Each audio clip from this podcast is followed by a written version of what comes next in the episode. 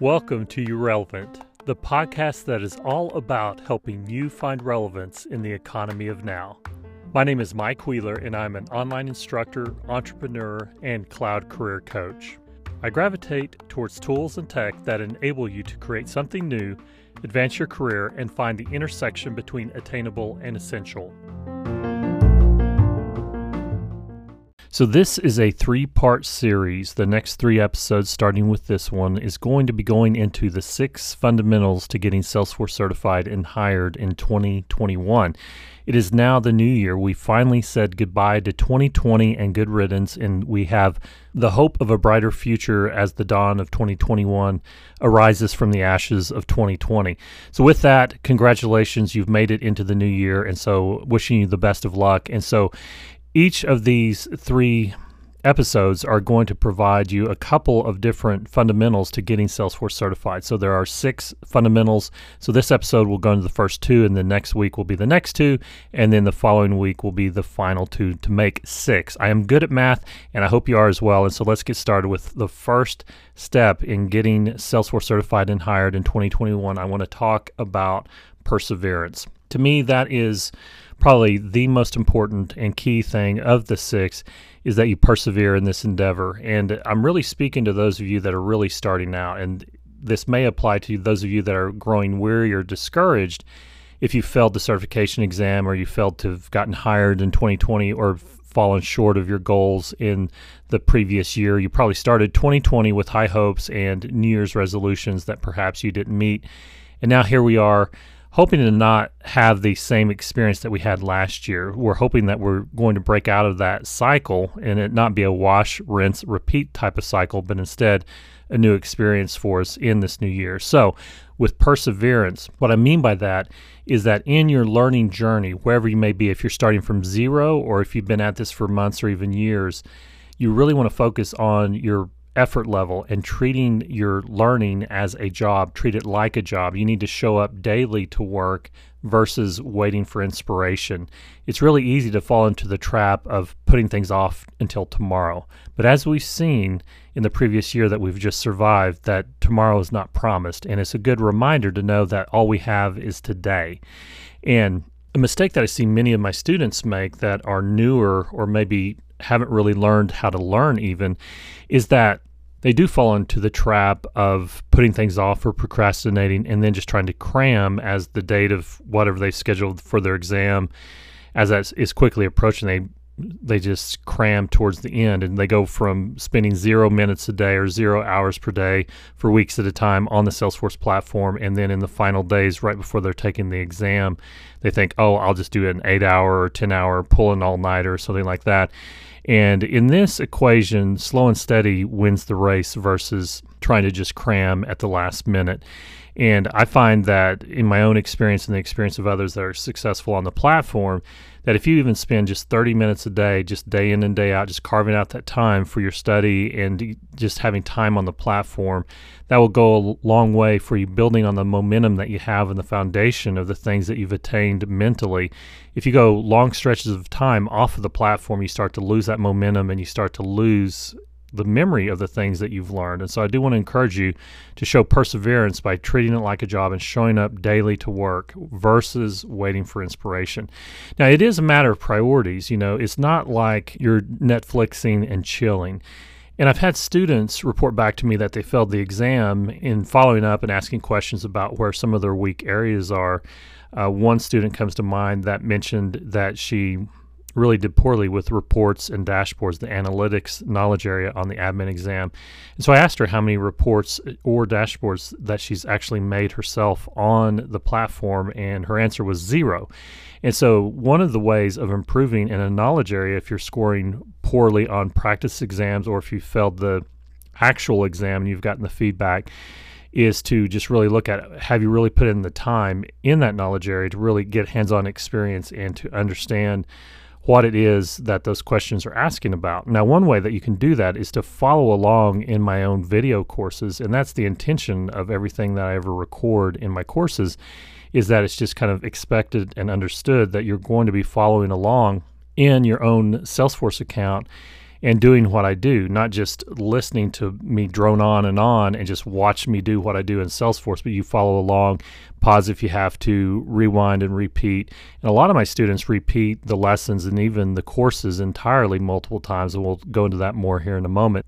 But your end goal is not just to make it through the five or 10 or 20 hour course that I've created for you and just mark it as complete and get a completion certificate. That's like if you were an NFL player or an NBA player or a baseball player, whatever, choose your sport.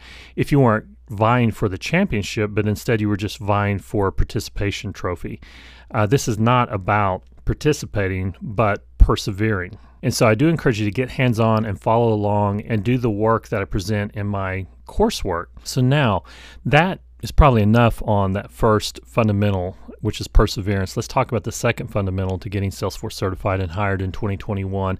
And that's what I call ironing the shirt. And it's an analogy I use to explain how I think that people learn this material best. And it's not just a one time thing where you do the work, whether you watch and Netflix and chill and you just watch what I do, but you don't follow along, or even if you get hands on and do the work once, what I find is that if you take multiple passes on the same material, you'll have better success and that things become more clear. And I call this ironing the shirt. If you've ever ironed a shirt or a blouse or whatever, you know that you make a lot of improvement and reduce the wrinkling of the shirt with your initial pass of the iron over the material, and it becomes more clear. But what happens if you just leave the iron in place? It'll burn through, of course, or if you just stop there, you're still going to have a wrinkled outfit. But it's with each pass through that you make on that garment, it becomes more and more clear. Now, it may be less and less progress with each pass, but you're getting closer and closer to the end goal of having a nice, crisp garment to wear that's not full of wrinkles. So, taking those multiple passes, I have seen students that succeed go through my coursework multiple times. And then, as well, you can go back over that material but find another angle of that material. One way of doing that would be going through the material via Trailhead. And so, typically, with any sort of video lesson that I've ever created, there's usually a Trailhead module or trail that covers that material as well. Now, Trailhead meets the need for some people, and some people have actually passed the exam with just using Trailhead and nothing else. And if you're more of the type of person that likes to read a lot of material, Trailhead works well.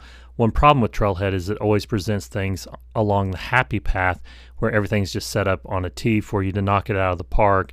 All the data, all the steps are detailed, and it, you're just told what to do and you do it. But in the end, you may lose your way along the path and oh, okay, why did I just do this? What did we just accomplish? And the real world isn't the happy path, but there's a lot of curveballs and twisty and winding roads and dark corners that you don't know what lies behind it. But you can get more hands on experience and supplement your learning that you've done through my courses by going through Trailhead modules as well.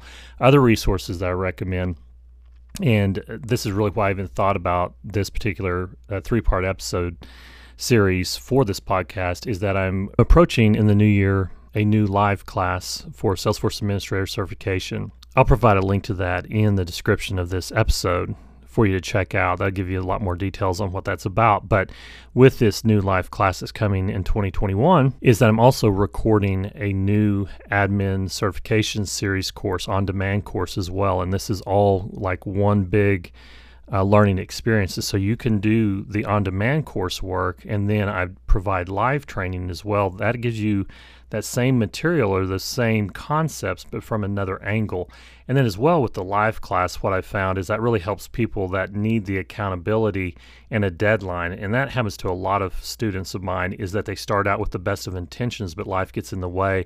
And so, I have a, a weekly recurring meeting time helps to provide some accountability and to encourage you to spend that time on the platform each week and to have that end goal in mind. And then, as well, another resource for covering this material from another angle would be my practice test. That's another way that you can test your knowledge. I recommend that people don't even start to think about practice tests until they've gone through all of my material and a good bit of Trailhead as well, and perhaps my live class. And typically, when I'm teaching my live class, I don't even talk about practice tests until we're done with the vast majority of the coursework. It's towards the end of that journey is when we start talking about practice tests. All right, so that's the first two fundamentals to getting Salesforce certified and hired in 2021. That's first one is perseverance, and the second is taking that material multiple times, whether that's the same material, such as my on demand courses, or finding other resources as well, so that you're learning those concepts from other angles. Be sure and stay tuned for the next episode that'll drop next week, and that's where we'll go into the third and fourth fundamentals of getting Salesforce certified and hired in 2021. And then the following week, we'll cover the fifth and sixth fundamentals to getting Salesforce certified and hired in this new year. So thanks so much for your time, and I'll see you next week.